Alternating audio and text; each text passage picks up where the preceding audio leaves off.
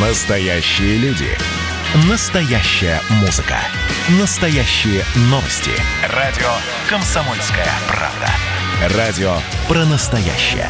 97,2 FM. эм. Союзный вектор из первых уст. Здравствуйте, вы слушаете программу «Союзный вектор». Я Екатерина Шевцова. Сначала новость. Организаторы несогласованных акций протеста в России 23 января хотели жертв, чтобы дестабилизировать ситуацию в стране по белорусскому сценарию. Об этом заявил первый замглавы фракции «Единая Россия» в Госдуме Российской Федерации Андрей Исаев, сообщает ТАСС. Депутат также считает, что речь идет не просто о несанкционированных акциях, об организованных массовых беспорядках. Я процитирую. «Мы столкнулись с тем, что впервые на подобного рода акциях действовали почти профессиональные боевики, которые нападали на сотрудников полиции, применяли рукоприкладство, чуть не убили на Пушкинской площади человека, поднявшего плакат против Навального». В сегодняшней нашей программе мы вместе с нашими экспертами попробуем провести аналогии событий в Беларуси и последних событий попытки дестабилизировать обстановку в России. И сейчас я рада поприветствовать в нашем эфире одного из самых авторитетных экспертов на постсоветском пространстве, профессора МГИМО, доктора политических наук Елену Пономареву, чья основная сфера интересов как раз цветные революции. Елена Георгиевна, здравствуйте. Добрый день. Елена Георгиевна, я предлагаю сейчас с вами вернуться на год, даже на меньше немножечко э, время назад, э, когда в летом э, 2020 года в Беларуси началась э, попытка той самой цветной революции, э, многие говорили, что это репетиция э, того, что может произойти в России, что есть некая схожесть, и ждите, к вам тоже придет все это. Вот многие говорили, эксперты, и политологи, и обычные люди. И даже президент, президент Беларуси тоже это неоднократно подчеркивал. То, что происходит в Беларуси, расслабляться не надо. Это только, как я часто говорю своим, начало. Это не поляки. Это просто политика Польши, что они с территории так поступают подло. Это за нас взялись, за Беларусь, а через Беларусь за Россию, знаете, какие силы. И упрощать ничего нельзя. И как вам вот сейчас, что приходит уже, что ли, получается? Та же история, что и у белорусов? Ну, вы знаете, конечно, приходит. И, э, у нас это пока репетиция, потому что если говорить о действительно современных технологиях смены политических режимов, то они обычно подвязываются под конкретное политическое событие. Триггером обычно являются выборы либо в э, парламент, либо президентский. Но это такая вот действительно некая проба сил, и она, можно сказать, тоже вот прошла по таким лекалам а, технологическим. Э, дело в том, что идеальных обществ не бывает. И э, любая попытка деструкции политического пространства, она естественно, имеет э, внутренние и внешние факторы, внутренние и внешние причины, как внутренних, так и внешних интересантов, то есть кто может за этими процессами стоять.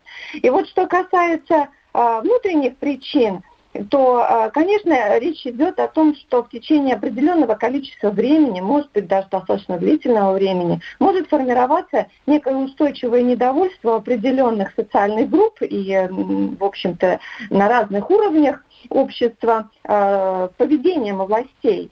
Э, и очень часто мы должны признать, что и власть может сама это провоцировать какой-то степени. Но все же вот это недовольство властью, если сравнивать Беларусь и Россию, оно все-таки разных форматов.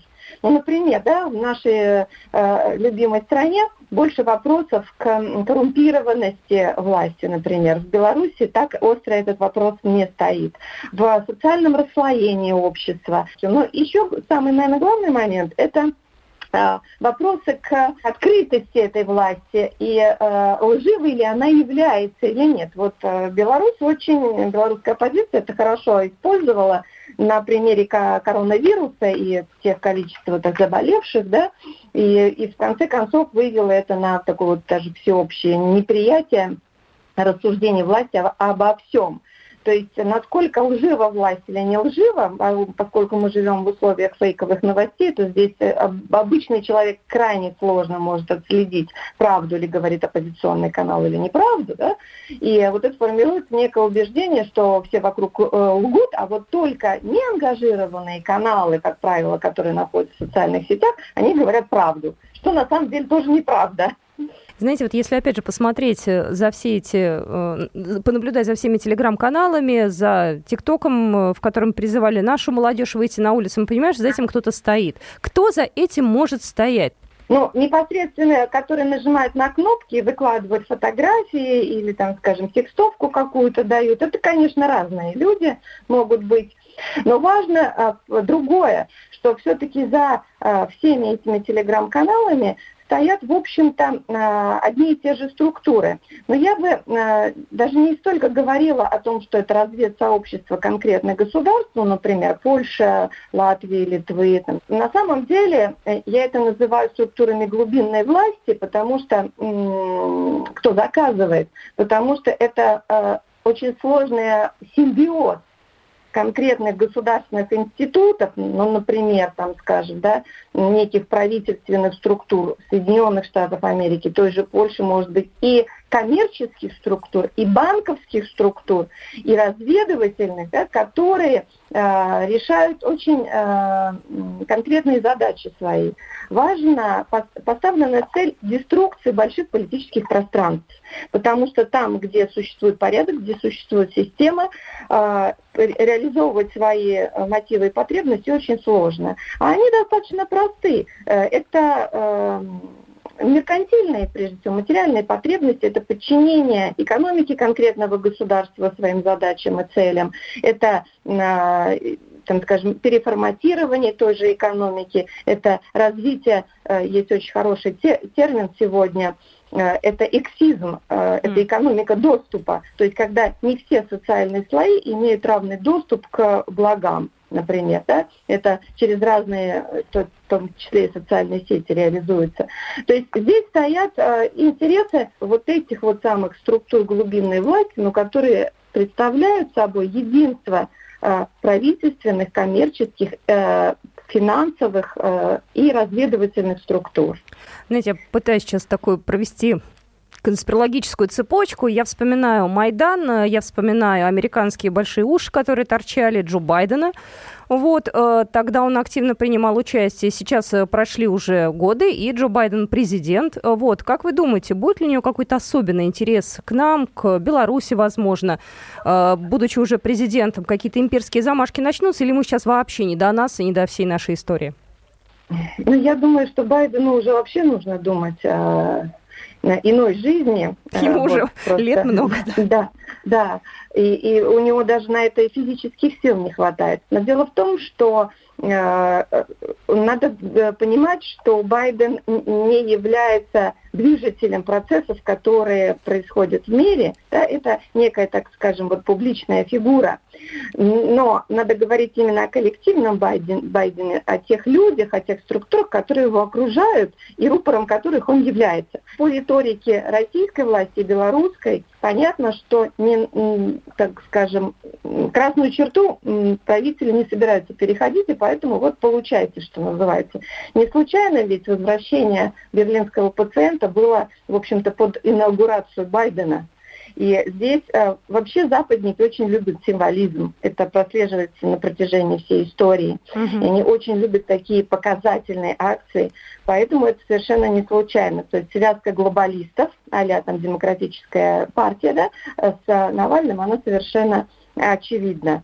И, кстати, очень э, важно как коллективный Запад вступился за э, узником матросской тишины. То есть э, сразу уши вылезли. То есть почему-то, например, за других оппозиционеров, которые тоже достаточно жестко критикуют власть, вот, например, Николай Николаевич Платошкин, к нему можно по-разному относиться, да, Запад так не выступал. За Грудинина в свое время вообще там, да, слова доброго, что называется, не сказали, потому что они э, э, не работали в интересах международных э, вот этих вот структур, которые заинтересованы в разрушении э, того доброго, что есть. Конечно, повторяюсь, нет идеальных систем. У нас огромное количество проблем, но э, разрушить легко. Потом будет вот то, что на Украине, когда неонацисты захватили власть в Киеве, в матери городов русских. У меня тогда вопрос, э, что нужно в этом году сделать России и Беларуси, нашему союзному государству, чтобы противостоять, на самом деле, такому вмешательству? Э, пока на данный момент мы, условно говоря, отбились, да, но вот э, что надо сделать вместе? А, люди, которые сегодня выходят на протесты, это как раз-таки выросшие, сформировавшиеся за последние 20-25 лет. Это люди, которые прошли через э, реформированную систему образования, если говорить про Российскую Федерацию, да, у которых достаточно узкая картина мира, клиповое мышление. Это, в общем-то, наследники ЕГЭ, если говорить, опять же, про Российскую Федерацию. И если даже период э, например, оранжевой революции на Украине и события 2014 года, в основном люди читали все-таки сложные тексты в Фейсбуке, спорили там и так далее, да, то теперь вы совершенно правильно сказали, достаточно просто посмотреть ТикТок или полистать Инстаграм, то есть это такая визуальная культура, которая уже влияет на процесс э, мышления и сознания. А тут уже, собственно, до управления, до управления поведением э, один шаг. Так вот, нужно менять, собственно, подход к э, образованию людей. Но это долгосрочный проект. Конечно, это быстро не сделаешь. Изменить обязательно подход к роли средств массовой информации, журналистов, к деятельности блогеров, потому что именно блогеры и журналисты сегодня являются главными ньюсмейкерами. И они формируют э, сознание людей. С другой стороны, власть должна сделать собственную работу над ошибками, а, выяснить, что наиболее является раздражающим моментом да, в деятельности властных институтов. Елена Пономарева была у нас в эфире, политолог, профессор МГИМО, доктор политических наук. Вы слушаете программу «Союзный вектор». Мы вернемся буквально через пару минут. «Союзный вектор» из первых уст. «Союзный вектор» из первых уст. Вы слушаете программу «Союзный вектор». Я Екатерина Шевцова. И сегодня мы проводим аналогии между попыткой цветной революции в Беларуси и теми беспорядками, которые были недавно в Москве. Президент Беларуси Александр Лукашенко на совещании по вопросам совершенствования законодательства высказал свою точку зрения о последних событиях в России, в том числе и о протестных акциях и расследованиях Навального. Фрагмент этого выступления прямо сейчас в нашем эфире. Последние события в России говорят о том, что мы абсолютно точно в прошлом году, еще в первой половине прошлого года, уловили направление действий из-за рубежа против нас. И мы четко, вы это помните, я не единожды говорил, что Беларусь им нужна как трамплин для атаки на Российскую Федерацию. Мы проводили множество фактов. Отличия между белорусскими событиями и российскими, их может быть несколько. Но главное отличие в том, что у нас в августе решили осуществить блицкрик. Мгновенно свергнуть власть или хотя бы показать, что власть пала, и ввести сюда натовские войска. В России будут качать в долгую. Они прекрасно понимают, что России блицкрик осуществить невозможно. Вот эти все расследования беглого тоже, но принятого обратно немецкого протестуна, это только начало. Если кто-то решил бороться против власти, против президента, решил бороться, осуществлять борьбу с коррупцией, надо быть самому кристально чистым. Ну что это такое? Уголовное дело возбудили несколько лет назад тот же Путин помиловал его, оставив на свободе с определенными ограничениями. Сам был судим, и он сегодня борец с коррупцией. Выпустили в Германию, захотел там лечиться. И в это время, будучи в бессознательном состоянии, склепал двухчасовой фильм. Что это? Люди не понимают. Для того, чтобы вести эту борьбу, надо быть самому вне подозрения. Мы нашу программу продолжаем. И прямо сейчас я пообщаюсь еще с одним экспертом, э, который все цветные революции пережил буквально на своей шкуре, как журналист. Специальный корреспондент «Комсомольской правды» Александр Кот. Саш, здравствуй. Да, добрый день. Саш, ну, э, ты был, по-моему, на всех цветных революциях, э, да, о которых мы говорили вот за последние годы. Скажи мне, пожалуйста, можно ли проводить некую аналогию с тем, что происходило в Беларуси и то, что происходит сейчас, потому что люди по-прежнему некоторые выходят э, и провоцируют силовиков, и с тем, что было у нас в Москве э, 23 января? Я думаю, и можно, и нужно проводить параллели, потому что очень много знакомого, очень много а, признаков технологий, которые применялись как в Беларуси, так сейчас их пытаются внедрить и в российский протест. Ну, начнем а, с того, что предшествовало субботним выступлениям а, по всей России. Это целая волна в соцсетях, но в основном в ТикТоке, когда полицейские срывали с себя погоны и говорили, что они теперь с народом. Это вот такая технология применялась и на Украине, и в Беларуси. В Беларуси более масштабно ну просто потому, что уже соцсети развились э, намного сильнее, и э, мы помним, как в Беларуси некие спецназовцы срывали с себя одежду, бросали ее э, в мусорный бак, потом выяснялось, что один спецназовец в Польше живет, другой в Германии, третий вообще только срочную службу служил и сейчас никакого отношения к силовым органам не имеет. Ну и то же самое в России, где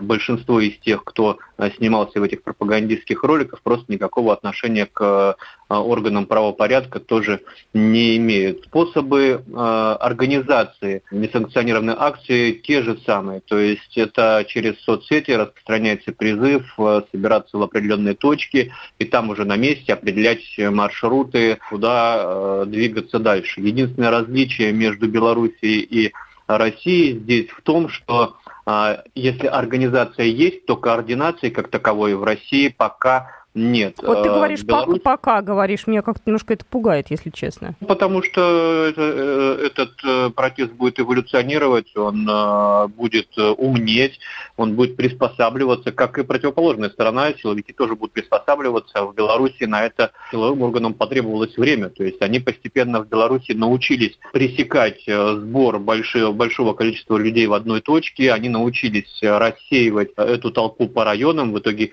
сегодня протест в том же Минске выглядит как э, такие районные сборы, да, по, по районам ходят по своим определенные колонны людей, не сильно многочисленные, не такие многочисленные, как э, в августе-сентябре, допустим, но они все равно есть. Вот я думаю, что и нас ждет э, тот же самый эволюционный путь, э, как только э, у нашего протеста появится координация. В Беларуси роль э, координатора, да, который управляет всей протестной массой, выполняют известная сетка телеграм-каналов «Нехта».